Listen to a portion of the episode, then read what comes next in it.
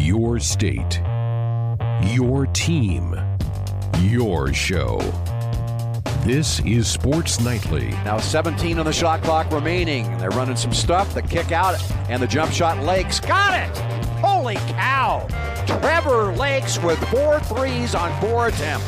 Sports Nightly is presented by the NDOT Highway Safety Office, who reminds you to buckle up and put the phone down. Now let's check the pulse of Husker Nation with your hosts, Greg Sharp and Ben McLaughlin. And thank you. Welcome to a Sports Nightly Wednesday night. What a day, huh? A wild day. And if it's all right with all of you, I want to talk sports tonight. It's just been crazy. Ben, we can go a different direction if you'd like to, but I really would rather get my mind off of what all took place in our country today and talk some college basketball, some NFL, some MLB. And we've got it all planned out for you tonight. Jeremiah Sirles is going to be by here in just a couple of minutes. We'll get his take on some of the news that is relates to Husker football in the last couple of weeks. Also really interested in his take on what the Philadelphia Eagles did in the season finale on Sunday. He played in the league. Obviously, he's been a part of teams that were either in or out of a playoff scenario. I just want to get his thoughts on that, so looking forward to having Jeremiah drop by with us here in a couple of minutes. Hour number 2, John Baylor is going to be here. We've not heard from JB for quite a while. There now is a schedule out for Husker volleyball, so we'll get a chance to hear his thoughts about this upcoming season for the Cornhuskers and what he thinks about these back-to-back matches, Friday, Saturday. In most cases, there'll be a Friday, Sunday, and one, a Saturday, Sunday, one. But back-to-back matchups against the same opponent, that's certainly going to be different for him and the entire Husker volleyball program, so we'll get his take on that. Lane Grindle, we haven't checked in with Lane for quite a while, but there's been a lot of hot stove action in Major League Baseball. And the Hall of Fame vote is taking place right now. The balloters are getting their ballots submitted. They're going to have an announcement at the end of the month on MLB about this year's Hall of Fame class. We'll get Lane's take on some of that. So looking forward to catching up with Lane Grindle, the former host of this show. That'll be in hour number 2. Buy Sell coming your way in hour number 3. It's been a few weeks since we've dipped our toe into buy sell action. We'll see how that goes, and I believe that tonight wraps up a season of buy sell. And this is the first time we've included everybody, Josh and Austin and Tim, into the fray for them, Brett into the fray for all of this. So looking forward to see how all of that turned out. And we're going to talk some Husker wrestling in the third hour of the program as well. Mark Manning will be here. The Huskers open the season Friday night at the Devaney Center against the Minnesota Golden Gophers. So looking forward to hearing from Coach. What kind of team does he have? What have they been doing? Usually the wrestling season starts in November, but because of COVID, that's been pushed back a couple of months. But it will get underway. Conference-only matches for the Big Red on the mat in the coming months. So we'll get his take on what's been happening with that program in the third hour of the show. And as always, phone lines are open and available for you at 531-500-4686. That can also double up as our U.S. Cellular text line. Proud to be the official wireless sponsor of the Huskers, U.S. Cellular, connecting Husker Nation. It has been one of those days where I'm glad we do a sports show because, man, it is so much to wrap your head around. I'm sure everybody has been watching images of what took place in our nation's capital today. You and I both have been there and toured a lot of those different sites. I think a lot of people have. But I'm glad that hopefully we can be a bit of a distraction for the folks here tonight. Yeah, man, and watching some of that stuff today sure makes me, as you said, I mean, I don't know that I could handle getting in that line of work. I mean, sometimes it's hard enough talking Husker football, but yeah, I mean, it's insane. And, you know, when we get to come on here and talk about, you know, NBA matchups and buy, sell, and all that other stuff, you know, makes it a little easier to get through the day. It was probably a difficult day for a lot of people, and you know, I think you know, we're lucky to get. And man, I'm thinking about back to all the crazy times we've had to come on here and do a sports talk show with things a lot bigger than sports happening around the world. And you know, we've heard from a lot of people during those times that this show provides an escape and a reality, and you know, just kind of some easing of the mind, and hopefully we can do that tonight as well.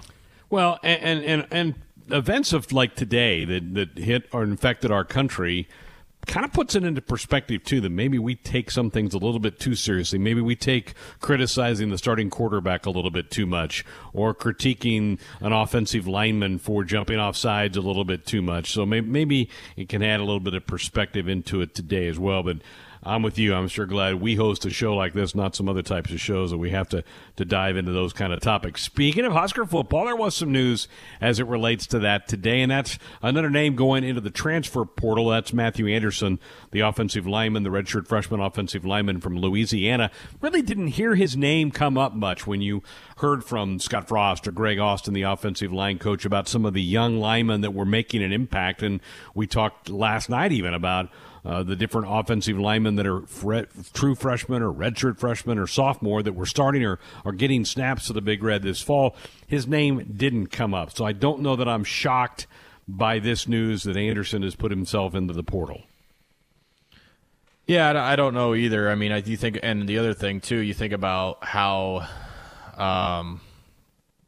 you know, how many different parts there are to an offensive line that have already kind of solidified themselves that are young players, and there are probably going to be some guys that, you know, through the coach's words or their own realization that this might be a tough play for them to play regularly without a significant jump in progression. So I think this is going to happen, especially with the youth Nebraska has up front on the offensive line and the other guys that they have just signed and brought in. Not everybody's going to be able to get the chance to play as quick as they want to. And, you know, I said yesterday on the show when we were wrapping up about how sometimes the transfer portal may be better off for both parties. I think this might be a good example of that, Nebraska maybe needing or wanting that scholarship of somebody that, you know, wants to look for opportunities to play elsewhere. I think it benefits both parties. And so we wish the best, and, you know, hopefully he can, you know, get the most out of his college experience someplace else and get a chance to get on the field. But yeah, I don't know that that was a name that, you know, if I were to write names that I thought would leave, that's probably not one I come up with. But I don't know that in the long run this is going to make that big of a difference with the depth up front. You know, I know people transferring and the transfer portal, it drives a lot of people crazy. And there's a lot of mindsets out there about, well, if you start something, you need to stick with it and finish it through. And I get that, and I appreciate that point of view. That's fine. But in Matthew's case, he didn't just come and spend a few months here and go. This was his second season within the program, so it wasn't like he turned and ran right away. I think he made a move that he probably maybe doesn't think he's going to play a lot here, maybe sees some really good young guys in the lineup, and then some, as you mentioned, some young guys about to come into the program that look like they're going to be really good offensive linemen, and he, you know, maybe wants to get a better chance to play somewhere. So I totally get that. I mean, I see both sides of it. I'm not trying to belittle anybody's opinion that, man, you should stick with it, because there is something to be said about that in a lot of things in life, that if you make a commitment to a school, you stick with it, you hang with it, you work hard, and you try to work your way up the chart. But in this case, too, I also know that the clock ticks pretty quick for a college student, and you don't get that much time if you want to play, and maybe there's better opportunities for him somewhere else. So I wish him well. Again, I don't think he shortchanged it. He was here for two full cycles of it to kind of see where he fit into the mix.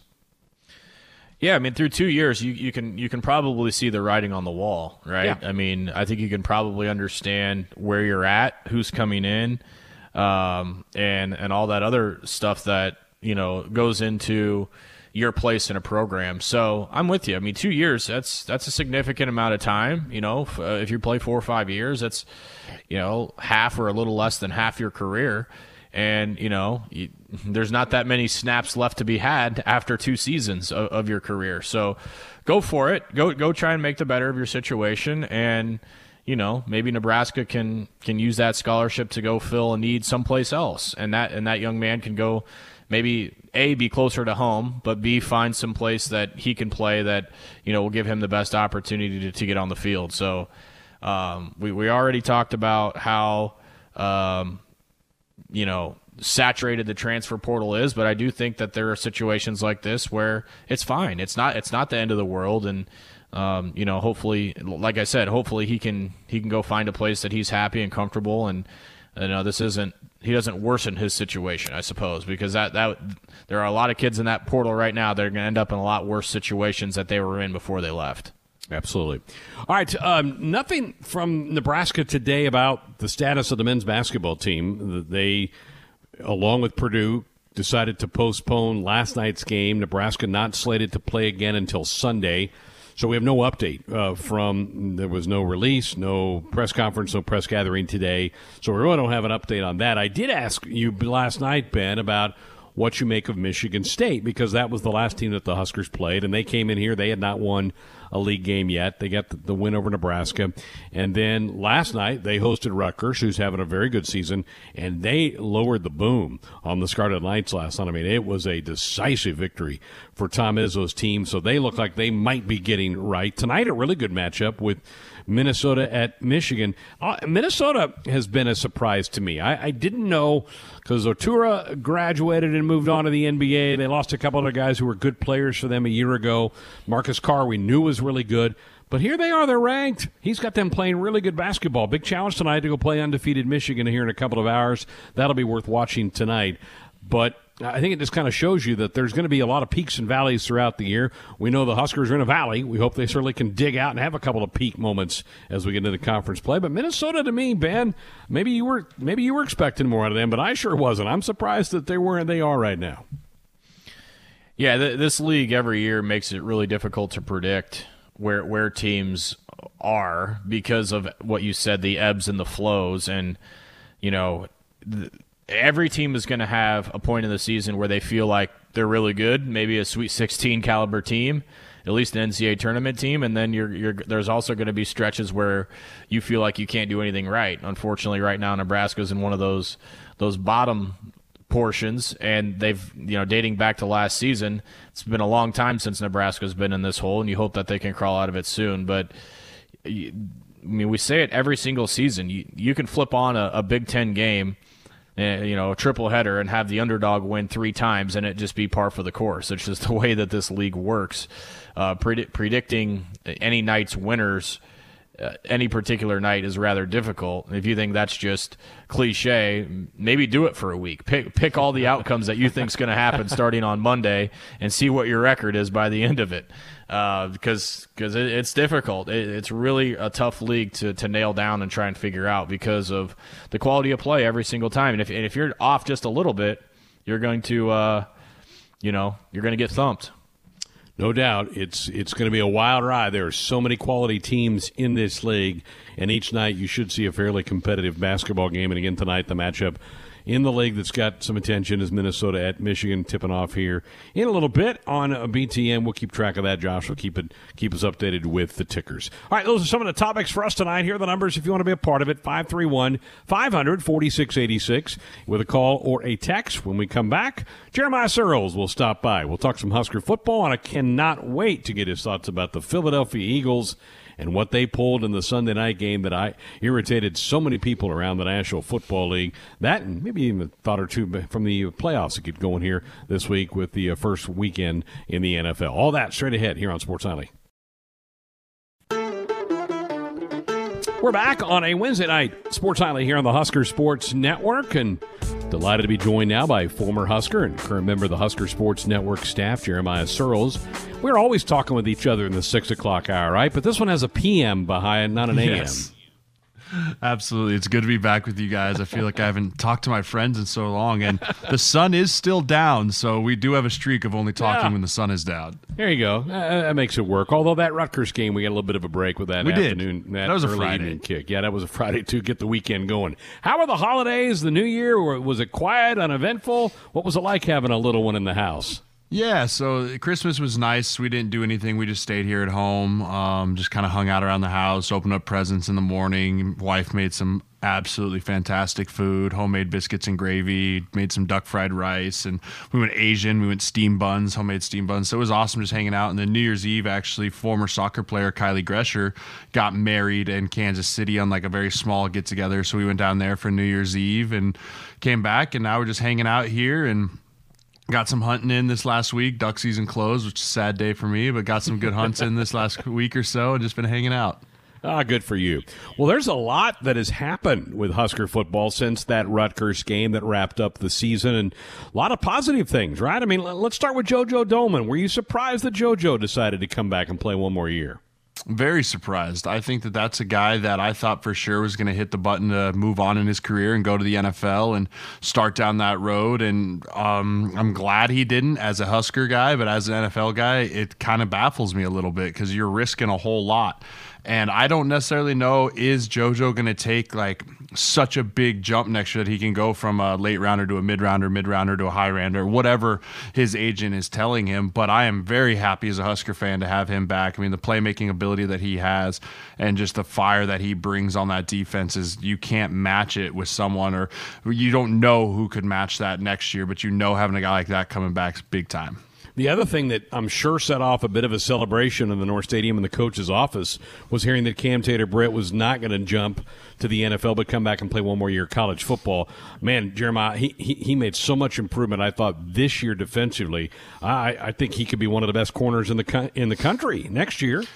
Yeah, I mean, he's a guy that I think came back because his agent was like, look, you got a mid-round grade, or whoever his agent he's talking to. Again, these guys aren't allowed to sign, but they can talk to agents and they can say, hey, here's what your grade is from the NFL. But I think that he's a guy that probably had a mid-round grade, but his agent's like, if you come back and build off of what you did just the last 4 games of this year and put a whole regular season like that, you could be a top 3 rounder.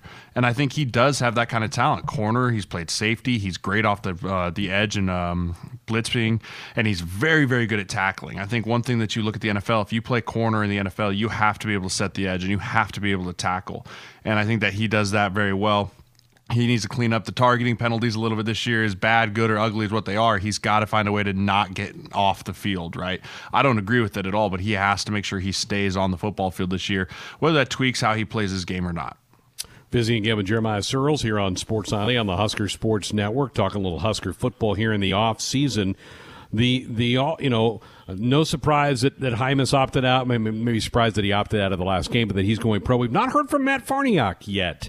I think most people feel like he's definitely going to go. He's going to not come back, but nothing official yet for him. You got a gut feeling on Matt? I would think Matt would go. I think Matt's had such a big body of work. He's very much like Hymas. He's played from a young guy all the way through the old guy. The only reason I could see him staying is because he did make that position change from tackle to guard this year, and maybe wanting one more season in college to kind of really get that feel for guard before moving into the NFL, where I think he would have got moved to guard regardless if he played tackle for Nebraska or not when he gets to the NFL. So I don't know, maybe that might be a factor that brings him in, but he is kind of one of those guys too that he is who he is. He's a big, strong mauler.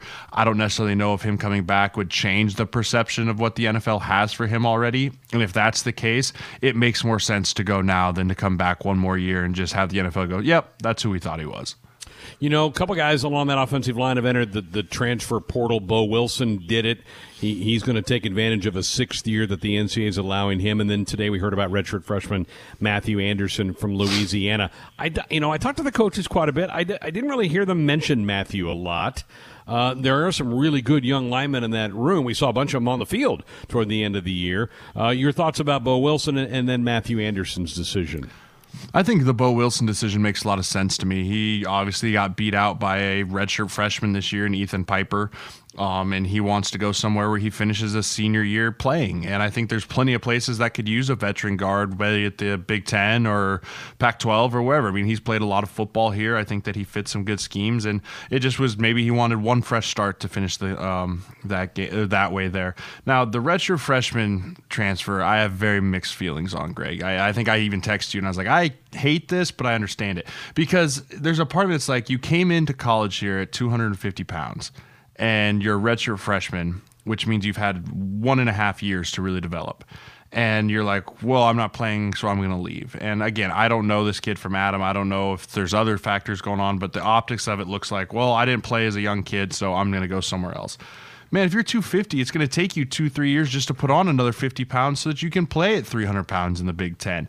And if you look back as the way it should be, is you should not play your first 2 or 3 years, and it should be a lot more of development, getting bigger, faster, stronger, and then being able to go out on the field so that you're not just swimming to try and keep your head above water, but you can dominate people. So I struggle with the young kids transferring unless there was some personnel reason or family reasons, then I totally understand it. But just the idea of like, well, it's my second year here, I don't like what's going on, I'm out. I have a hard time getting behind that, and I don't necessarily know if it's because that wasn't an option when I was in school or what it is, but I still think that if you're a young guy, man, stick it out, fight it out, and find your way onto the field.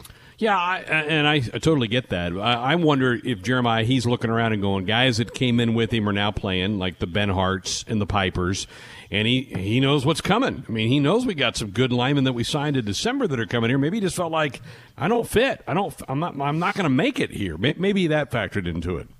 If that's the case, then I mean, nothing against him, not personal. Then yeah. I'm kind of glad he's gone. Right? Yeah. You want guys that want to compete, and you want guys that, I mean, hey, they signed a 4-star behind me this year. Great. Can't wait to let him watch me play. Right? That's the mentality you have to have. Like, awesome. Let that 4-star watch this 3-star come out here and play. And that's the mentality I brought into college. And I mean, funny enough, and myself, Brent Qualley, both 3-star guys coming out of North Dakota, Colorado. We had a couple other guys, 5-star guys coming out of Texas, and we ended up both playing over them. And so it's just one of those things that when you get here, no one cares what your star was. No one cares what you did in high school. You make a name for yourself inside those walls. You make a name for yourself during spring practice and fall camp and all of those things. And so if you're looking around going, oh man, they're bringing guys in and I don't know, then it's like, okay, this place probably isn't for you, and it's probably time for you to move on. I have not talked to you since the Rutgers game. What did you make of Turner Corcoran's performance in his first start? I am excited about that kid. I think that he played physical. He played nasty. And I think Scott said it perfectly at the end of the game. He's like, well, I didn't hear anything about him during the game, so that probably means he had a pretty good game. And I thought he did a really nice job with his hands. He got out in space and did some really good things on a couple screen blocks, a couple backside of zone blocks. And so I'm very excited. It seems like it's like, okay, cool, we have another left tackle for another 4 years, right? So I like that feeling. I like that we have young guys that are promising. I mean, like we even mentioned Ben Hart, we mentioned Piper, now you turn in Corcoran, and you're just seeing like young players developing in real time. And then you look into what next year's possibility could be of, yeah, we could take our lumps with a couple of those young guys being first-year, second-year starters, but, man, you start looking down the road 2, 3, 4 years from now, you're just going to look and say, man, I'm glad those guys got those experience because now they're out there kicking teeth in. That's when you win. That's when you start to win when that happens for you.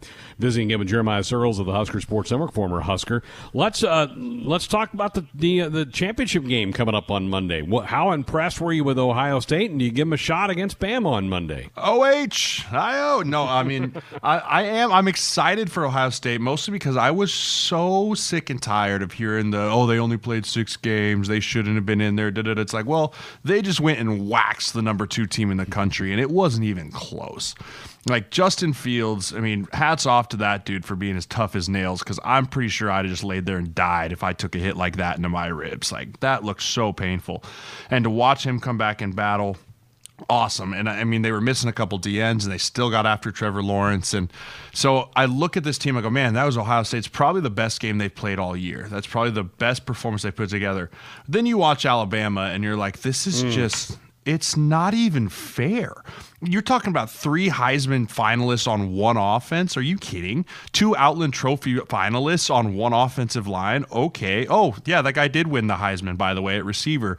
And then you flip it on the other side, and you're just like, first-round draft pick, second-round draft pick, third-round, first-round. I mean, it's a crazy talent gap between Alabama and the rest of the field. You can't even say, I mean, you look at Florida competed against them really well, and it's just kind of like, okay, did Alabama just have an off day? Like, their defense wasn't what it was always, but, man, I just don't know if any team in the country that isn't an NFL defense can stop the offense, Crimson Tide offense. I mean, Najee Harris can go the distance at any time. You can throw it to Smith on the outside, and Mac Jones is playing at an absolute elite level of not throwing the ball to the other team and just making unbelievable throws down the field. So I think Ohio State sticks with them a little bit, but I just don't see Ohio State being able to go score for score with Alabama like you almost have to keep up for them, like Florida did in the SEC Championship. I think they're better equipped to do that than Notre Dame was, and you and I had some fun throughout with Notre Dame, but physically Notre Dame I thought belonged. They don't belong on the outside. They battle okay on the interior. superior, but the Buckeyes can score, and Fields can make plays if his ribs hold together.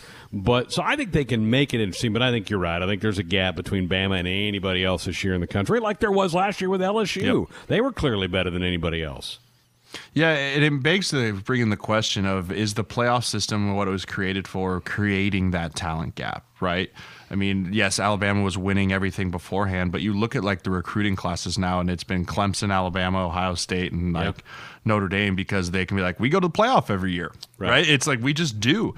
And so everyone wants to go there. And so it does think, are we just creating a wider and wider gap for the field to try and chase these four teams? And yes, it is up to you as a player to get to that level and get to where it goes. But I think that until you expand it 8 games, 8 team, 16 team, whatever, and you'd be like, we all made the playoffs, and then you start seeing some higher recruits go to different places. But it's really easy when you're Alabama and like, hey, you want to come here, win 3 national championships and go get drafted in the first round? Sign me up. Yeah, fair point. Speaking of playoffs, the NFL playoffs get going this weekend, and there was some controversy with the last game of the regular season on Sunday night with Philadelphia taking on Washington, and Philadelphia changing quarterbacks in the fourth quarter. Boy, that irritated the Giants and their fans, because they needed Philadelphia to try to win that game to get the Giants in. What'd you make of that, and how big of a deal would that be in an NFL locker room? So a couple things with that. One, the whiny baby New York Jet fans, You're 6-10, right? The fans need to relax, right? Like, oh, you guys, it's like, win one more game, win 7. Yeah. Win 7, and this isn't even a problem. Like, this whole idea of, like, the Eagles kept us out of the playoffs is like, no, you kept yourselves out of the playoffs only winning 6 games, first of all. Like, don't get all in your feelings here. But you look at the Doug Peterson and on the Eagles side of it, and you just kind of, I mean, I've been in locker rooms. You play to win always. And that means making tough decisions. That means making hard decisions that even if you said, hey, Sudfeld's going to play this week, play him in the first quarter, play him in the second quarter. Don't play him with 10 minutes left in the game, down by 1 score, hoping to win when Jalen Hurts has been doing decent things for you. I just thought that was a poor decision. And yes, you can say they tanked for a better draft pick. They went from 9 to 6 because they lost that game. You can also say they wanted to see what they had, but any way you shape it, it looks bad. It just doesn't look good. And I thought that it was a poor decision by Doug Peterson. Jason Kelsey came out and supported him today. You can tell Carson Wentz wants out of there, and you could just see the look on Jalen Hurts' face during the game of how mad he was and how upset he was. And it's like, man, are you fracturing your relationship like you did with Carson? Are you fracturing that relationship with your future starter in Jalen Hurts? And it just doesn't make any sense. And I didn't like the decision, but that's why I don't get paid. That's why I didn't win a Super Bowl as a head coach, because you do get to go make those decisions. But I guarantee you there were some very unhappy veterans in that locker room after that game. There's an integrity factor that should have been considered, I think, in that decision by Peterson. But the games this weekend, you got 6 of them, three in each conference. Are you excited about a couple of them? Yeah, I'm really excited to watch the Bills and the Colts. I think that's going to be a really great one, mostly because I think the Bills are the hottest team in football right now. I mean, what they did to a 10-win Miami team and the last regular season game, putting 50-burger up on them with the starters not even playing in the second half, was very impressive. I'm really excited in the NFC to see kind of who emerges out of that field, right? There's this kind of, you got Green Bay at the top, who's playing incredible. Then you got the Saints, you got Tampa Bay. I'm curious to see this Tampa Bay Washington football team game, because I mean, if I'm Chase Young, I'm very careful about calling out the greatest quarterback in the playoffs of all generation in Tom Brady and saying, I want Tom. I don't necessarily know that's a great idea, because it's kind of one of those careful what you wish for, because Tom could go out there and absolutely light you up and just be like, told you. But at the same time, I think that Washington's defense might be a top 5 defense this next year. I mean, the talent level that they have on there, they've been picking in the top 5 for the last 10 years. So they have unbelievable guys up front. But those 2 games, the Washington football team versus the Bucs and the Bills versus the Colts, are 2 that I'm really excited to kind of see which of those 2 teams emerge, because the Colts for me are a little scary for the Bills, because they've got a ton of veterans that have been there, done that, versus a very young Bills team that's still kind of figuring their way through these playoffs. Yeah, should be good. Those Chase Young comments kind of reminded me what Dabo did. Well, if you're Dabo, why do you rank Ohio State 11th? Why do you do that? You don't gain anything by doing that. Nope. Makes no sense. And I loved that a lot of players were like, so does this make you 13th now or 12th? Yeah, exactly. Good stuff. Hey, great to catch up. We'll do this occasionally and get back and enjoy your family time. Absolutely. Appreciate you guys having me on. Go Big Red. But right now, let's talk a little Husker volleyball. None better to do that than the longtime play-by-play voice of Husker volleyball, John Baylor. Hey, JB, how are you? Happy New Year. Oh, happy 2021 to you. Imagine going through the entire fall undefeated, and volleyball fans are unhappy. But we never played any matches, that's why. So finally we're going to get a chance to play. What a strange deal. How excited were you to finally see a schedule when it came out last week? Fairly excited. It took a lot longer than expected. I mean, we came out, 2.5 weeks before the actual season begins. And, in this instance, hopefully this schedule will stick and we'll actually get a chance to see players across the net with different colored jerseys on. You know, this is a team that's obviously is loaded. Everybody's back from last year. Expectations are sky high. Where do you come down as you get ready to launch this thing in a few weeks? Well, they're all back, and actually we're probably going to see a new middle blocker because we've got some Callie Schwarzenbach struggled at times last year offensively, so now you've got Kaylin Meyer out of Superior, Nebraska. So, and we've got a great transfer from Missouri who's here as well, Kayla Caffey. So a lot of options the coach didn't have last year. So in many ways, this is an improved team. They're older, they're more mature, they've got more depth. But, Wisconsin's the team to beat. They got the number one setter in the country, Sydney Hilly. They've got the number one player in the country, Dana Recchi. So Molly Haggerty, I mean, they're absolutely loaded. They're on a mission. I don't know what happened to them in the championship match when they got crushed by Stanford. I really think there must have been a flu bug or something going through that team. But they are on a mission. They're all seniors. So Wisconsin, understandably, is the team to beat right now. They're number one in the country preseason. And Nebraska's at 5. Did that surprise you that the Huskers were at 5 with everybody that is back from last year's team? A little bit. I thought maybe Texas would be ahead of Nebraska, and that's about it. I thought Texas or Nebraska either way would go number 2. But Baylor, Baylor lost in 5 twice to Texas, so they're loaded. They were in the Final Four. I guess that's legit. And then Stanford, they lost everybody, but it's Stanford, so they don't rebuild. They reload.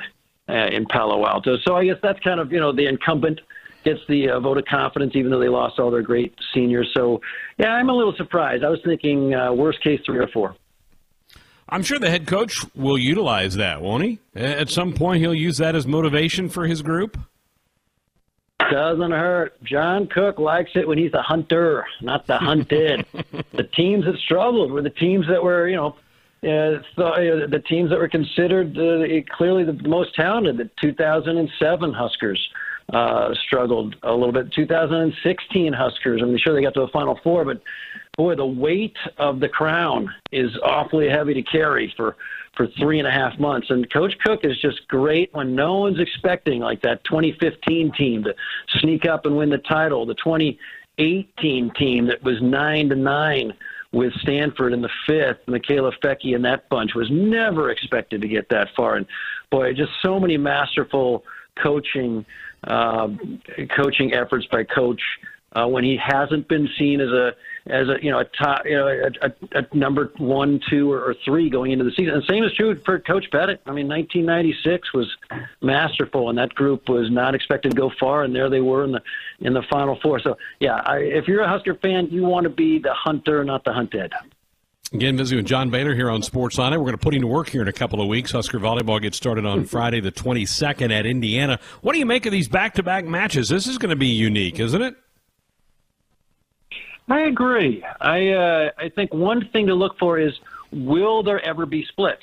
Volleyball is a sport which historically doesn't have many upsets. Of course, there are upsets, but nothing in comparison to basketball or football or other sports. In basketball, you get one hot shooter.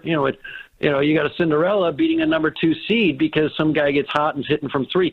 Volleyball is much more of a team game. It requires everybody to work symbiotically. It's a tougher one for a lower skilled team to beat an overpowering team. And so, can a Northwestern take 1 out of 2? Can a Maryland take 1 out of 2 from Nebraska? So that'll be interesting to see if with an extra day's effort. Maybe the underdog gains some confidence, gains some insight, and can pull off an upset, either a surprise upset on the opening night or a surprise upset on the second night. I think back-to-back is going to lend itself to a few more upsets during the season than we're normally accustomed to.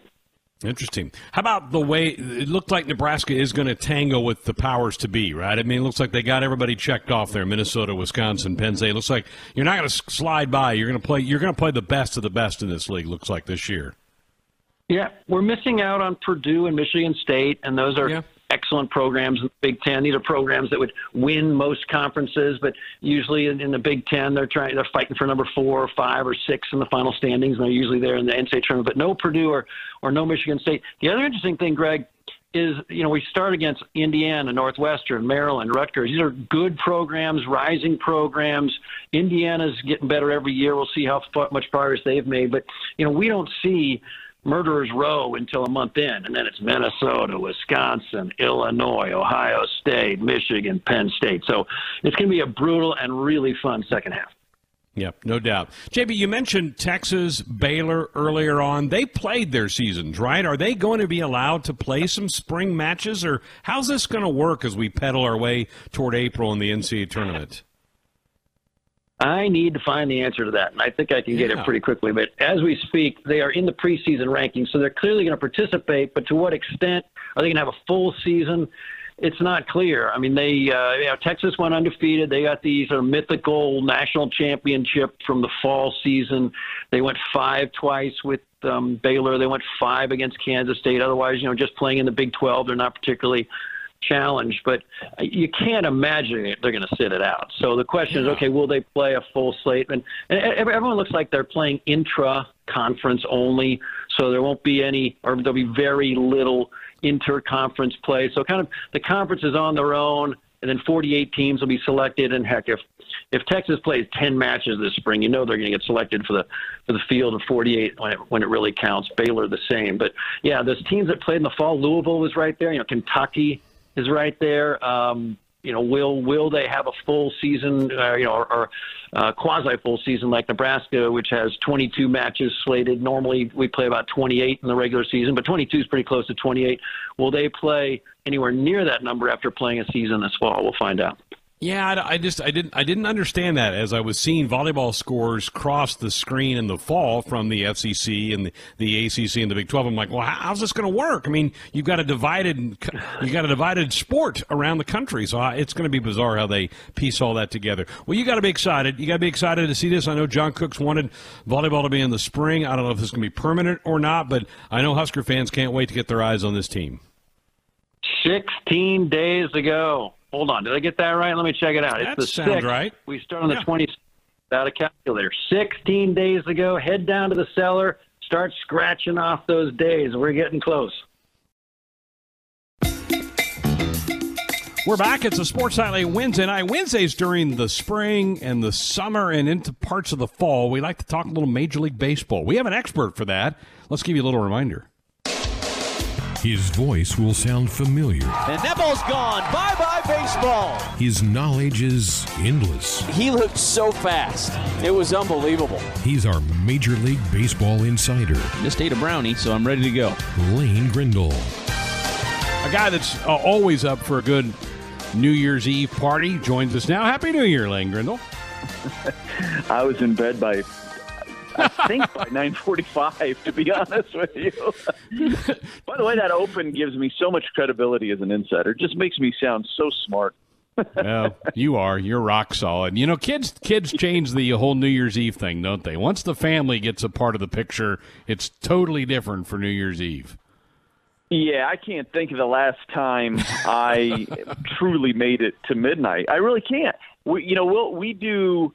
the fake countdown, and some people will do, like if you're in Central Time Zone, some people will do the fake countdown at 11, and then they let them watch the ball drop or whatever. But I'm not even that aggressive. I'm like, Allie, set the timer on your phone to 10, and at 10 o'clock we're going to do a 10, 9, 8 and put them in bed. And we feel like we're kind of giving them a lot of credit by letting them stay up till 10, to be honest with you, because honestly I'm ready to go right behind them. I mean, we put them in bed and then I go to sleep, and then I wake up and it's the next year. Start it all over again. Great to have you with us. It's been a shortened, the off season hasn't been that long, but usually by now you've had winter meetings, and I know they did some of that remotely. What have been some of the bigger storylines in your eyes for baseball since the World Series ended? Well, I think the Padres, if you're just looking from a transactional standpoint, who is making the headlines, who's grabbing the attention, and it's the Padres. And the NL West has a chance to be really interesting next year because the Dodgers are just a great team. They proved that last year. I think they could be arguably even better next year, depending on what they do with the rest of this offseason. And they've got a team that is full of young talent that's going to have a great rotation now in the Padres that are chasing them. And I think it really lines up for some really fun matchups between those two teams over the course of the summer in the NL West. And if you're one of those guys that wants to stay up late, like I just said, I don't, and watch some good baseball, you're going to have the opportunity to do that. But I do think it's the Padres. I mean, they made a lot of moves at the deadline this year in what was otherwise, kind of a unique trade deadline, but they made some moves with their eyes not just on this year but on the future, and Mike Clevenger was one of those, and of course he had the injury, so he's not going to be available this year. So then they made a couple more moves, and they go get Blake Snell, and they go get Yu Darvish, and they do it all without giving up a guy like a Mackenzie Gore, who has a chance to be a really special left-hander for them in their rotation maybe at some point this year. So I just think they're really set up to not just be very good this year, to be a 95-win type of team this year, but I think they've got a window that's going to be open for quite a while. And so I like their team a lot, and I like the moves they've made. They pushed all the chips to the middle of the table about, 6-7 years ago with A.J. Preller as the GM, and they went and got the Uptons. They got both Uptons. They went and got Craig Kimbrell, and it didn't work. But when they started tearing that back down and they made the decision to do it at the right time, they got some great return in those deals, and they were smart about what they were getting back. I mean, to trade James Shields to the White Sox for Fernando Tatis Jr., I mean, holy cow, what a move they made. So they set this up back when all of that happened. That's when they really started to set up this go-round. They've made some good signings in Manny Machado. Eric Hosmer's a great clubhouse guy. I just think they're set up to be really good. And so I would say they're probably the storyline. I think the other storyline is the Chicago Cubs and what they're not doing. The fact that they move Yu Darvish, they non-tender Kyle Schwarber. Obviously, Jed Hoyer's now the GM because Theo Epstein has moved on. And I think what the Cubs do with the rest of their offseason is going to be interesting. Do they try to re-sign John Lester? Do they have any interest in that? Is Chris Bryant a Cub next year? Is Wilson Contreras a Cub next year? I think that's going to be really interesting to see what the rest of the offseason holds for the team just south of me in Chicago. It's quite a contrast, Lane, with the team on the south side of that city, right? The White Sox seem to be shoving some chips to the middle of the table as well.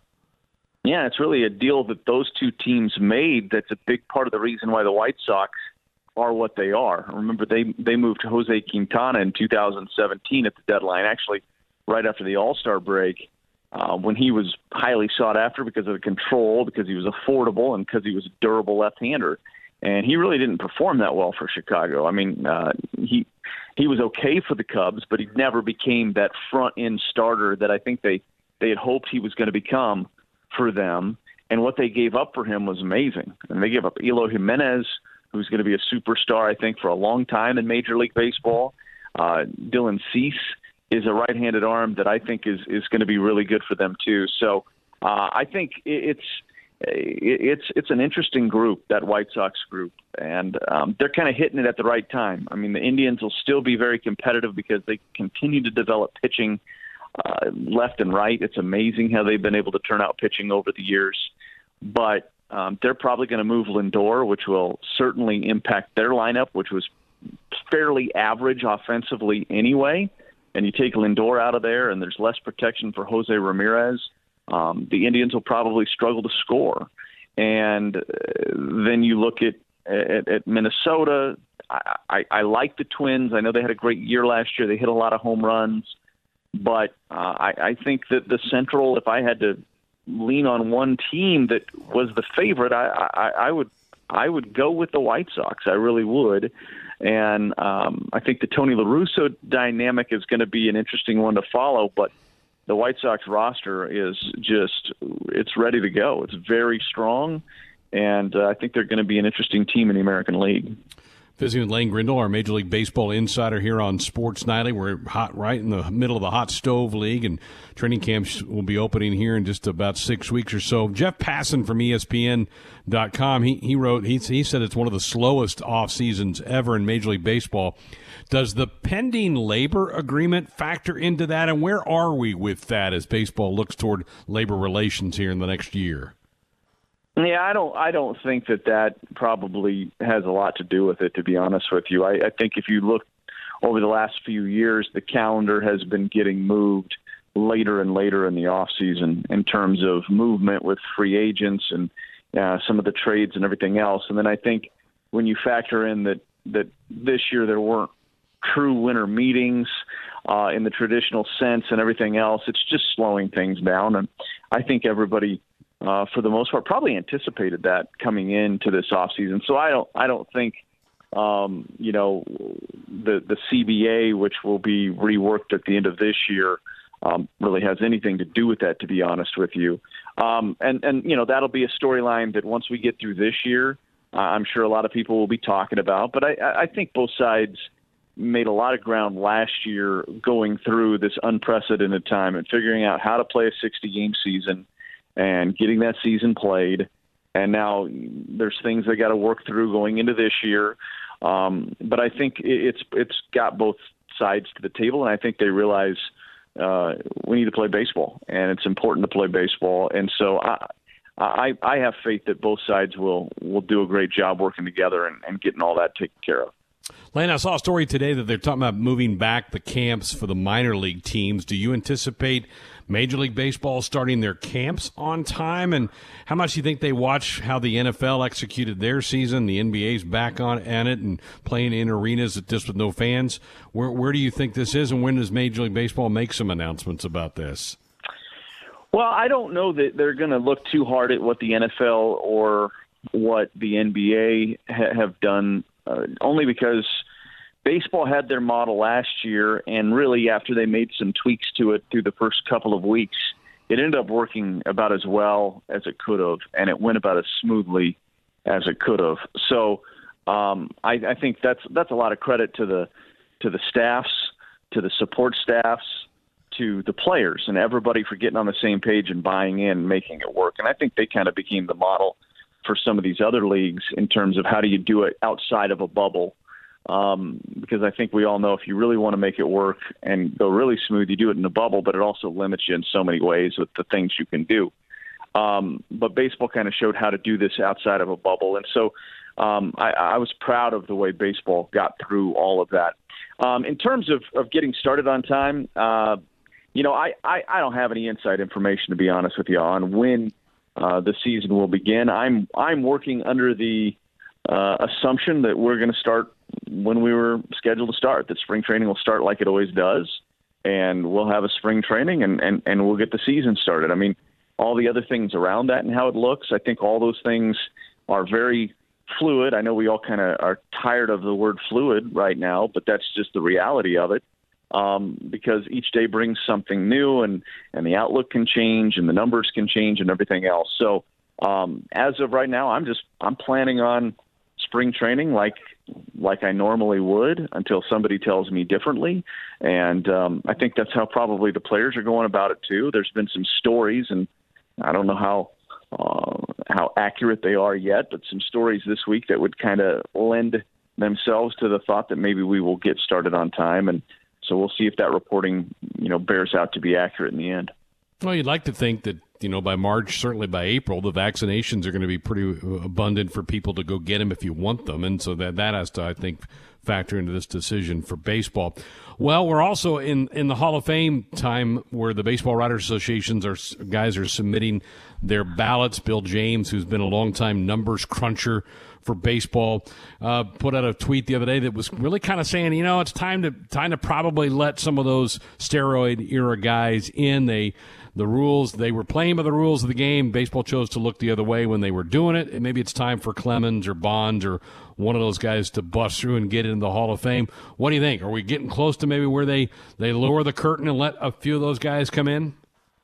Yeah, I'm going to be interested to see what happens with this. I mean, I'll be honest with you. For me, I would vote those guys in. I would, and I know that some people don't like that, and I get it. I totally understand the objection to it, but look, to me, Barry Bonds, I mean, even before when we think that the steroids became part of the equation, he was a Hall of Famer. He was still an all-time great at that point in time.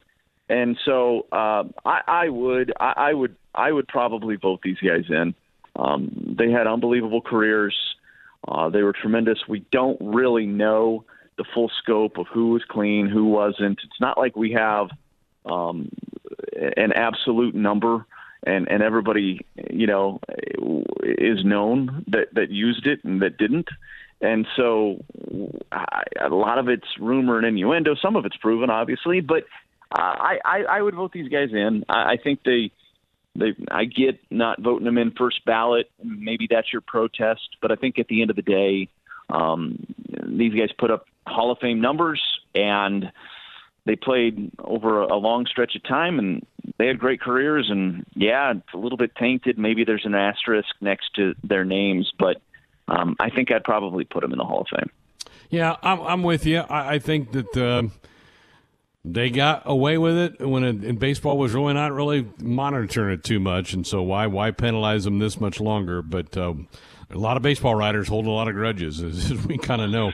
Yeah, and look, I get it. I get it to a degree, Greg. I do. I just think I think we don't have a full picture of who was and who wasn't. Correct. Yeah. And so the ones that we do know that were or were like 95% sure that they were, you know, we kind of use them as the example, but I mean, do we really think there aren't some other guys in there that never used something that was a performance enhancing drug or did something else that was not becoming of a game? I think that the purity test is hard on this because we don't really know everything that everybody did. Correct. Well, I see that Allie's kicked you out of the house a few times this winter. You've been doing some college basketball. Good for you. Yeah, it's been great. I've really enjoyed it. I had a chance to it's kind of a fun thing for me here in Milwaukee. You know, my broadcast partner here in Milwaukee is Jeff Levering, and he's who I do the radio broadcast with.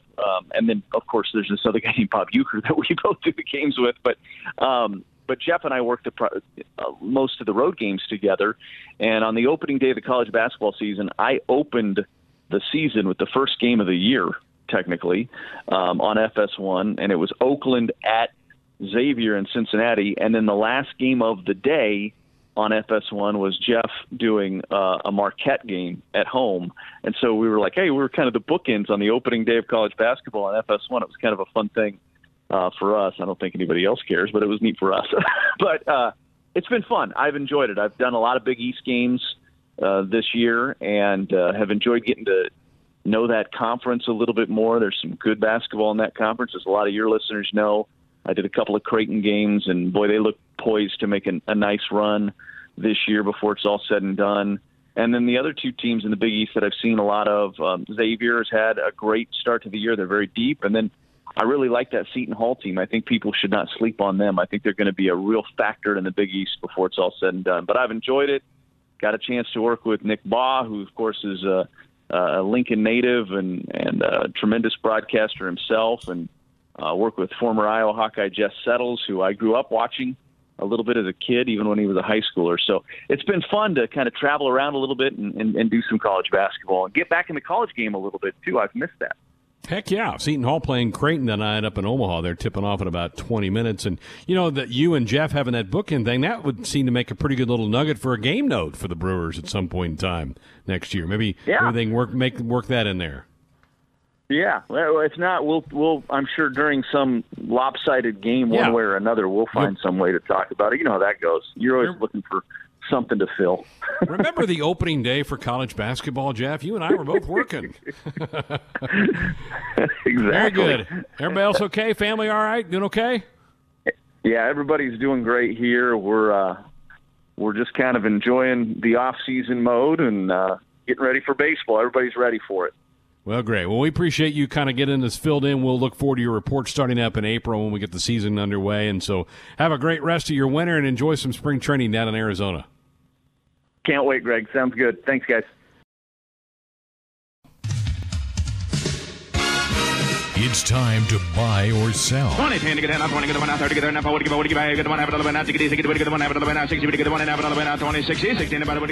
here's the hosts of Buy or Sell, Josh Elkman and Austin Orman. That's right. Here we are, the end of Season 1 of the Everyone Playing edition of Buy or Sell and the start of Season 2, as we'll get into some questions at the end. But what everybody is worried about right now is how Season 1 turned out. And as we left it, as actually a couple days before Christmas, Greg, you had a 3-point lead over Ben. We had 10 questions that were asked. All of those were answered, plus we had 8 more answers. So 18 total answers. Goodness. And Ben, you have a shot. You have a chance going into it, and that's all you can really ask for. How far was third place behind me? Quite a bit behind. It was Austin, but he, I believe, going into it was maybe like 6, 7 more points. Yeah, 5 or 6. Down. Got it. So we will jump into our answers, and some of these go way back, including a question from September 23rd. Austin asked a Sports Nightly Fantasy Football League question on that day. Buy or sell that there would be at least 3 more instances of a Sports Nightly Fantasy Football League team scoring 200 points in the season. That was a sell. There weren't any more instances of that happening. It was kind of a fluke. And we waited all the way through the playoffs. Austin clarified that even if a team did it in 1 week, that would count during the playoffs. So it didn't happen. Nobody did it again. It was a sell. I was the only one that bought it. Everybody else sold it and got it right. Wow, I even forgot about that one. Yeah, did one team do it before or 2? I kind of felt like there were 2. Two did it. That's the reason why he asked the question, is because a couple teams had already accomplished it. But did our fan win the league? He did. Yes, Lamar. He won it. Way to go, Lamar. Sweet. Good for him. And how you know what's crazy about that, guys, is we've had Alvin Kamara score 6 touchdowns and Tyreek Hill with 200 yards and 2 touchdowns in a quarter, and they still didn't get 200. I know. It's crazy. I can't believe I got that question wrong, but obviously it wasn't even close. See, the thing about Lamar winning is that it really takes your team, your state, your show to a whole new level. Like, we really are a show of the people. That's right. We are. Yeah. So just keep that in mind, people. Hopefully you're lucky enough to win next year and play us. But I did have another Sports Nightly Fantasy Football League question a couple weeks later. I asked, buy or sell the Jeremiah Sirles SN Fantasy Football League team wins at least as many games as Josh Banderas' team loses. We didn't follow up with Sirles on this, but the answer was a sell. Sirles only got 3 wins. Bando ended up with 5 regular season losses plus a postseason loss. So Ben and Tim bought it and were incorrect. There you go. That's no good. Yeah. So that's come on, Sirles. Now you're down 4, Ben, as we're keeping track here. Moving on to another question a week later, October 14th. Tim question here from the NFL. Buy or sell that Le'Veon Bell would sign with another team and score at least 3 rushing touchdowns this season. Now, he did sign with the Chiefs, so that was another team, but he only had 2 rushing touchdowns. He came up just shy of that mark, so it was a sell. And Greg, you and Brett were the only ones to buy it, so you were wrong. The rest of us were right, and now we're back to where we started. All square. Yeah. We're back to all square on the week. Yeah, on the week. What a great line, though, right? Yes, I mean, that was a great question, Tim. He gets good 2. Job. Tim. Way to go, Tim-O. If Tim's listening, good job. We don't slap him on the back very much. Yep. But that was a good one. All right, another October 14th NFL question. Ben, you asked us, buy or sell that a rookie in the NFL scores at least 3 touchdowns in a single game, again, sometime this season, non-passing touchdowns, so rushing, receiving, or return touchdowns, I suppose. Correct answer, a bye. Antonio Gibson, 3 touchdowns on Thanksgiving.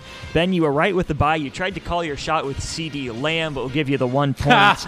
And Brett also bought it, so you pick up ground on this question. Plus one, Ben. Did C.D. Lamb catch 3 touchdowns after that question was asked? He had a game where he had 2 touchdowns. It was a rushing touchdown and a receiving touchdown, I believe. But you didn't get the extra point, but you got it right. And I'll be honest, I didn't even try looking up this question until the season was completely over. I wasn't going to try to keep track of that, but Antonio Gibson is. I could have given 10 names, and he probably wouldn't have been the one that I picked. But yeah, he did do it, so we are good there.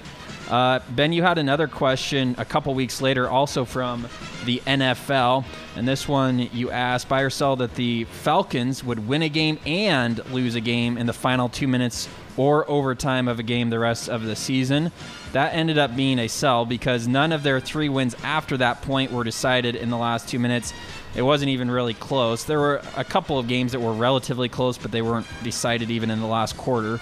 So at that point, I didn't even check losses to see if any were decided because there was already a sell. They did blow one in the final 2 minutes. Was it? Kansas City. It was against the Buccaneers. There you go. So they needed one of their wins to be decided late. It didn't happen. And they had the chance against the Chiefs and blew it. And you and Tim were the only ones to buy it, and that didn't happen. So the rest of us got it right. Greg, you pick one back up. Thanks, 3. Falcons. Yeah, can't trust them. It was your question. It was your question. It was my question, yeah. Yep. We'll go to a Josh question now from the next week, but sticking in the NFL, Josh, you asked us, buy or sell that the loser of the Bills-Seahawks game finishes the NFL regular season with at least 11 wins. The Seahawks won that game 44-34 for reference, and the answer was a buy. So the Seahawks get to 12 wins, the Bills get to 13. Only one of us bought it. I'm not going to name names, but yes, I am. It's me. Sorry, guys. Austin. So you got it right, Austin? Yeah. I did. Good for you. Good job, Austin. Good question, Josh. Thanks. Yeah. That one, it took a while. The Seahawks lost that game, and then I believe they lost one. Maybe not the next week, but the week after that. So it took a while, but then they picked up steam and finished the season strong. Moving right along here, Ben, you had an NBA question, I believe. Are we already to our last week's games? Yes, we are. So you asked buy or sell that James Harden, Steph Curry, and Kevin Durant would combine to score at least 95 points in their first game played of the season. That ended up being a sell. James Harden did his part. He dropped in 44 in his first game. But come on, guys. Curry only had 20 and Durant only had 22 for a total of 86. So you came 9 short. Ben, you were the only one to buy your own question, and you were the only one to get it wrong. So you lose another point. That's incredible. I get 44 from the beard, and can't get it. And then Steph just chips in 62 the other night. Right. Come on, guys. He could have done that on day one. What in the world's going on here? The overweight beard, too. Exactly. He's actually having a great season. He is. Gotta love it. We'll go to a Josh Husker men's basketball and NBA combo question for this next one. Josh asked, buy or sell that the top 3 scorers for Nebraska ball against Michigan on Christmas score more points combined than the leading scorer in the 5 NBA games on Christmas. The answer was a buy. Allen, Banton, and McGowan's for Nebraska combined for 57. Kyrie Irving only 37 for the New Jersey Nets. Well, Brooklyn Nets, I suppose. Greg and Ben, you guys were right. You both bought it. Yeah. And that's it. How about that? Go Big Red. I'm 5 down, right? 4 down, I believe. 4? Okay. Yep, you're 4 down. All right, Ben, you had another NBA question here, buy or sell that the last undefeated team in the NBA would be from the Western Conference. We already have an answer to that, and we had it almost a week ago. The answer, a sell. The Orlando Magic were the last undefeated team. They, of course, are from the Eastern Conference. They lost their first game on New Year's Eve, so December 31st. The Thunder were the last undefeated team in the West, and they were actually only 1-0. They didn't make it very far, but they lost on December 28th, so a few days before the Magic. So the Magic were undefeated, the only undefeated team for about 3 days by themselves. 3 of us bought it, 3 of us sold it. The ones that got it correct were myself, Brett, and Tim, Greg, and Ben, you, and Austin all got it wrong, so no points made up for the 1-0. 1-0 is the best record of the West. Oh man! Yeah. I mean, other teams started better than had better records than that, but they lost their first game before the Thunder did. So that's so funny. Yep. We'll switch gears now from the hardwood to the gridiron, a Big Ten football question that I asked. I asked, buy or sell that at least 3 Big Ten teams cover the spread in their bowl games. At the time, the lines were Wisconsin favored by a touchdown, Iowa 14.5-point favorites, Northwestern field goal and a half favorites, Ohio State 7.5-point underdogs, and Indiana also a touchdown favorite. Correct answer was a buy. Wisconsin, Northwestern, Ohio State cover. Indiana and Iowa don't. The production room swept this one. We all bought it. Greg and Ben, though, you guys both sold it. No faith in Kevin Warren's league. Just not enough faith. Not enough faith. I'm hanging my head in shame. Yeah, you should have been supporting the league. Come on, guys.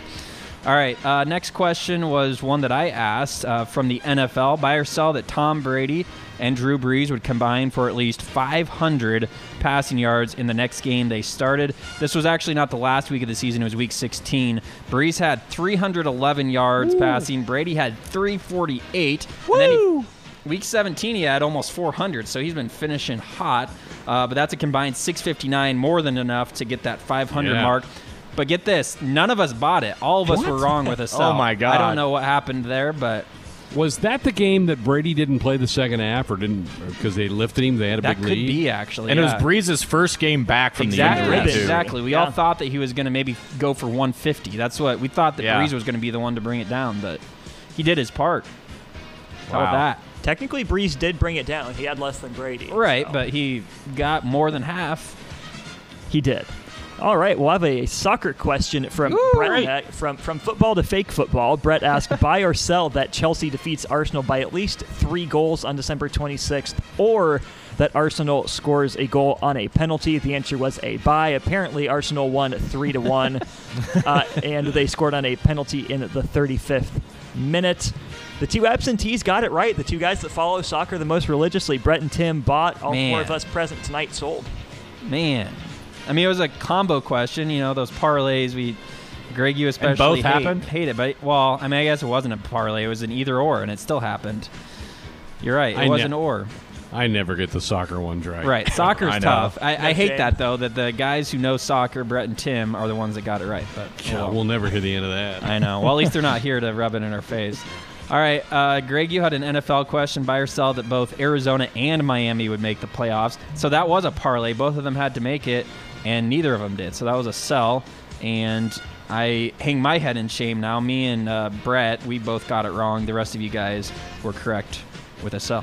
Neither one. Miami was just trending the wrong direction last few weeks of the season. I honestly, looking back at it, that was kind of a silly buy on my part because both of them had to do it. But I thought at least one of them would have. I thought Miami was a sure thing than Arizona, but Kyler Murray goes down and they fade real hard. Yep. Yeah. They did. All right, we'll get a Tim question in here, Husker basketball related. He asked, buy or sell that Nebraska would have at least 4 players score in double figures against Michigan on Christmas Day, or that the Huskers shoot above 35% from the arc. Correct answer was a sell. Only 3 players reached double figures, and they shot exactly 35%, not above it, making the answer a sell.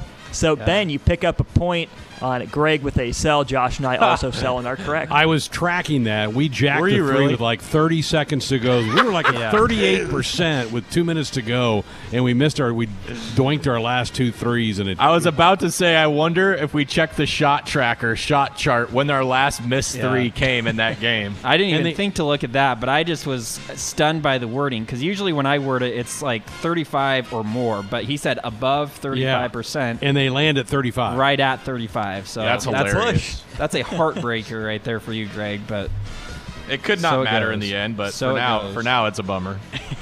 I believe we are even right now as it stands, back right at 3 3-point lead, which we came in at for Greg.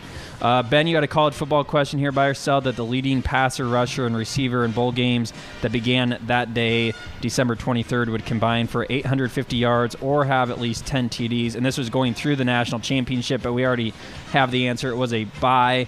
The yards came up short, actually, for the leading yard gainers in those categories with 771. So well short of that, but the TDs happened, 13. Of course, Fields leading the way at the quarterback position, and then Willis and Smith were the other ones to get the other category in the touchdowns. Ben, you were the only one to buy it. You were the only one to get it right. So congrats. You make up a point. You're only down 2-3 questions to go. Boy. 6 touchdowns, just stupid. Yep. I mean, come on. Yeah, that is a lot.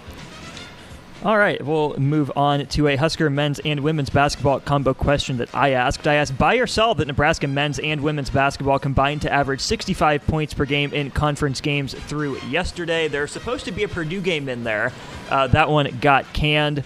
So the answer is a sell. They only averaged 63.6, so real close to that line. Wow, another great line. I would have loved to have seen that over hit with the Purdue game because 5 of us bought it. Greg, you were right. You sold it. You're probably happy that that Purdue game didn't happen just for the sake of buy-sell only. Add it all the way. You knew what a great line. You knew exactly what was going to happen. Was he the only one? Yeah, Greg was the only one to get it. And there was a 53-point game, the Rutgers win for the Husker women. Yeah, how is that even possible? That brought it down. So yeah, crazy.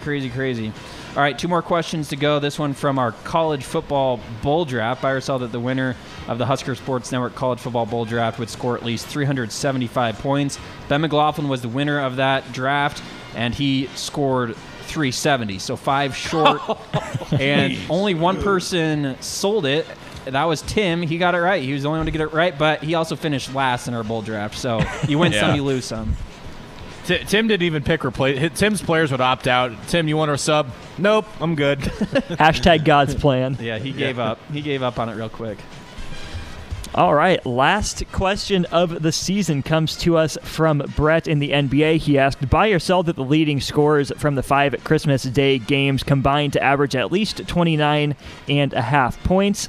The answer was a buy, another good line, 30.4 points, the average. Dang. Half of us bought it. Half of us sold it. Brett and Tim bought, as did Ben. Picks up another point. Greg, you, Josh, did I lose by 1? Incorrect. No, you lost by 2. So you got back to within 2 on that. I know it was close, but a quick note on that. The Brett initially had the line set at 30.5, and I told him to bring it down to 29.5, and he did. So, so it was 30.4. So originally it would have been a sell. It would have been a sell. At 30.4 with 30.5. Yeah, he changed it. All right, so, Greg, you are the winner. You win by 2, 104-102. Everybody had a relatively bad week. The Brett, Austin, and Tim were the best at 9 of 18.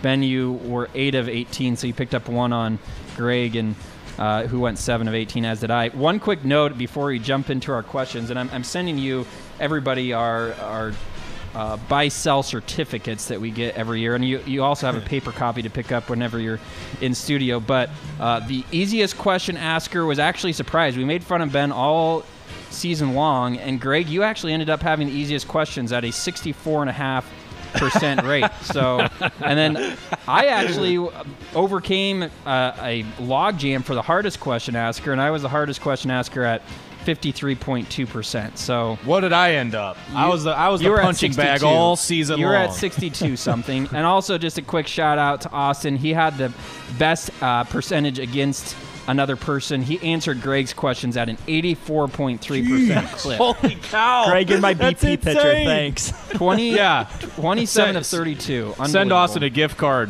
Greg, for that. That's so is 2 points, Josh, the smallest margin of victory yet? I think we've had a 1-point game. Yeah, I kind of think we've had a tiebreaker. We've had a tiebreaker. Yeah, so yes, that's right. I lost on a tiebreaker. I feel good to go through 18 questions and hold him off. Wow, I know that was a marathon. I know there was a lot of. As I was checking these questions earlier today, it was lots of ups and downs. As I was like, "Ooh, maybe Ben has a chance." Nope, here comes Greg. It was back and forth. What's crazy is you know we play this for however long, and you feel like, oh, I gave one back there, and oh, no big deal. But it literally comes down to two questions. Like, every question matters. Exactly. All right, let's jump in. All right, I'll go first. NFL question, buy or sell that Tom Brady throws for more yards than any quarterback this weekend. I'm gonna sell it. I was going to buy, but I'm going to sell too. Yeah, give me the field. I'm selling. Exactly. He's been hot, obviously, but when you're looking at that many people. I trust the Bears' defense just enough, and I distrust my Colts' secondary. That's in a little rough shape, so I'm afraid it's going to be a shootout in Buffalo. Sell. Yeah. And Washington's really good against the pass. True. Yeah. Good point. All right, Ben, you're up next.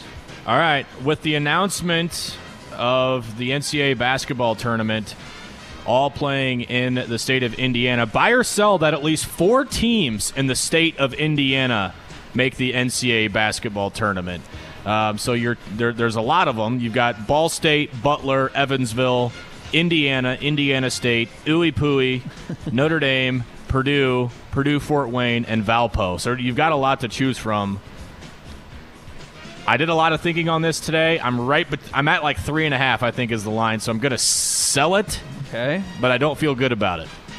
I think it's 3. I think 3 get in. Yeah, that seems like a lot. I'll sell 2.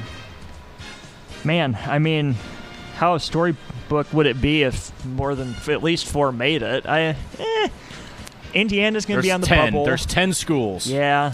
Indiana and Purdue will be in the conversation. I don't think Notre Dame's all that good. Butler's probably a given. Butler's probably there. I'll buy it, and I think one other does, so I'll even take 5. Whoa. I'm going to buy it as well. I think there's enough there. Valpo is probably a team that can win their league, so yeah, I'm going to buy it. All right, very good. I'm up next with an NFL question here. Buy or sell that at least 5 underdogs win by 3 points or more throughout the entirety of the playoffs, including the Super Bowl. So you got 13 games to choose from, so will there be 5 underdogs that win a game by 3 points or more throughout the playoffs? And I'm going to buy that. I don't know if there's going to be that many this first wild card weekend, maybe 2, but I think that once you get later in the playoffs, there will be some close lines, maybe a team favored by 2 points, and then it's basically a pick 'em game, and so the underdog will pick up a victory. So I'm going to buy that. Josh, you and I were going back and forth looking at the games and potential matchups, and this is the line we settled on, and I think it's a really good one. I think I'll buy it, but, man, it's a good line. I like it. I'm going to sell it. I think it's just a little aggressive, and I could see a 1-point game, which wouldn't qualify for correct, yes. The 3. That's the twist in there. Yeah, I'm going to sell it. Bye. Underdogs, right. Baby. Underdogs all day. All right. Austin. All right, I'll stick in the NFL. Do you guys buy or sell that Urban Meyer and Eric Bieniemy are both officially reported as the head coach of an NFL team 1 week after the Super Bowl on February 14th? I will buy it. I think Ole Herb comes out. The Jags are going to overpay for him, and Bieniemy's about due. Yeah, I'm going to buy it too. I think Bieniemy's he's interviewed for a couple jobs this week. I think he gets one definitely, and I think Urban's going to dip his toe in that NFL water, so I buy. I think Bieniemy's up to 5 interview jobs now. He's going to land one of them, and I'm with you. I think Herbs takes that Jags job, and how ironic would it be if Trevor Lawrence is his quarterback? Yeah, how about that? I'm buying too. I think that definitely will happen. All right, Tim has a college football question next. He asks, buy or sell that Justin Fields will throw for at least 3 touchdown passes in the title game, or Trey Sermon will rush for at least 100 yards and score 1 touchdown. I'm going to buy that. I feel like if you give me an either or, that'll happen. I don't know if Fields throws for 3 touchdowns, but Trey Sermon is a beast. I think they'll ride him quite a bit in that game, so I'm buying. And see, I buy for the opposite reason. I think that Bama secondary is gettable, at least it was early. I don't think anyone that Surtain is guarding gets one, but I wouldn't be too surprised to see 3, so I'll buy it. His health worries me, though. Right. This, is he really okay in this thing? But, yeah, Sermon's been great. I'll buy it. So Sermon has to get 100 and a touchdown? And a touchdown. And a touch. Yep. And he doesn't specify what kind of touchdown, so it can be any touchdown. But it's an or question, so you can get it with Fields. I mean, it's tough. Part of me doesn't want to buy it, but it's... I'm going to... I'll buy it, but I'm not confident at all. All right, one more question to go. All right, Brett is a Husker Sports combo question asker this week. He asks, buy or sell that volleyball totals more wins than football, women's basketball, and men's basketball combined in the year 2021, including any postseason games. I'm going to sell it. I think the schedule is shortened a little bit, and I think the basketballs will pick it up. Women's basketball after a really hot start this year. So volleyball will be really good, but I think the combination of the four pushes that over, so I'm selling. All right. And see, here's my question. Is he saying in the calendar year 2021, there could possibly be a chance that volleyball will play a fall season? Well, and football would, too, and then. And football would, too, but there's a lot more volleyball games. I think he means to the end of this school year. All right. Is how I would read that. Either way, I'm going to buy it. Volleyball is going to win a lot, I think, and I don't know how. Women's basketball, the way they've been playing, is kind of what makes me rethink that question, but we'll see. I'm buying it. Bye. All right, 3 buys and 1 sell there. I just gave John Cook more bulletin board material. You guys are welcome. Well done, guys. Good stuff there. Greg Sharp back with you, Sports Nightly, here on a Wednesday night. 2 days from now, the Husker Wrestlers will be on the mat at the Devaney Center, taking on the Minnesota Golden Gophers. First match of this odd season that now is just getting underway, and delighted to welcome on board the program Husker wrestling coach Mark Manning. Hello, Coach. Happy New Year to you. I bet you're happy to finally get the guys into some action. Yeah, Greg, thanks. Thanks for having us on, and yeah, we definitely are. It's been a long time since we competed, since early March last year at the Big Ten tournament, so it's a welcome event, and we're ready to go. What have you been doing with this group? Have they been training hard? What did you give them some time off around the holidays? What's the last month, 2 months been like? Well, we our administration got us back in the wrestling room on August 24th, around when school started, about a week after school started, and then we've been antigen testing, you know, right after Christmas, a few days after Christmas. So we took off some in November, but then in December, leading up to break, we put in a 2.5-week training cycle, and then gave our guys about 7 days for Christmas, got them back, and we've been training hard, getting ready for the year. So we're we have to do it quick because we have 6 dates and 7 weekends, really. Ooh. Yeah, that'll be a load. I'm looking at your roster. It's kind of got a mix. Let's start with some of the veteran guys and C.J. Redd back for his senior season. I bet you have high hopes for him. Yeah, absolutely. You know, 3-time All-American. He's one of our leaders. You know, he's back at 141, and he's just, you know, it's great when in my position I get to see these young guys come in, and they're all talented, but then just to see how they grow and they mentally grow and they mature into the competitors they are, it's fun to see how their goals match up with their maturity and how they just think different. They think a lot more mature when they're 22 than they are when they're 18, and that's just a fun process to go through. Sometimes it's hard lessons, but it's really neat, and CJ's one of those guys, you know. A couple of other seniors that have done a lot for you on the mat, Taylor Venz at 184 and then Eric Schultz at your 197-pounder. Are they raring to go? What's their preseason been like? Yeah, most definitely. These guys are veteran guys, Taylor and Eric, and they are, especially Eric. His motor never stops running. And so he's 197-pound. He's just a beast. He just gives 100% effort in everything he does, and he's a go-getter, and he's going to have a great season.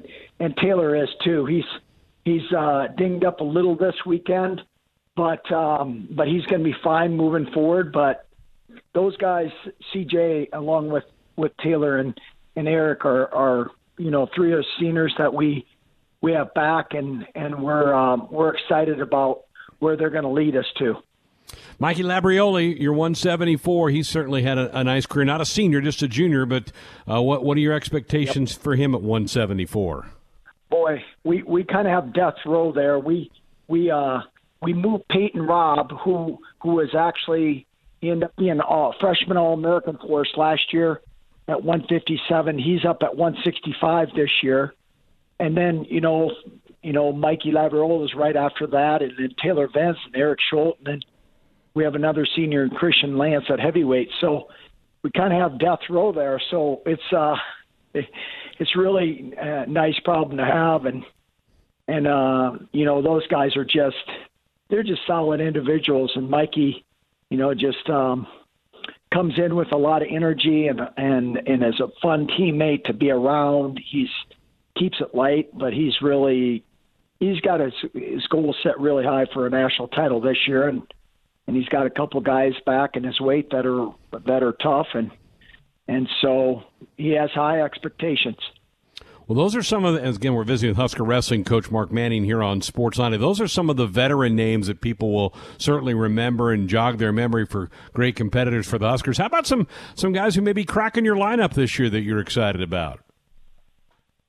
Yeah, we have a young man is going to be our 125 pounder this year, Liam Cronin. He's a transfer.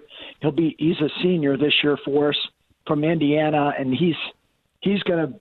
Alex Thompson and him wrestled 3 times last year, and so we're really familiar with Liam, and it's a great fit for us because we knew Alex was going to move up at 133, and so it really fits well in our lineup and what we tried to, you know, piece together, you know, to win some championships this year. So we really love Liam, and then.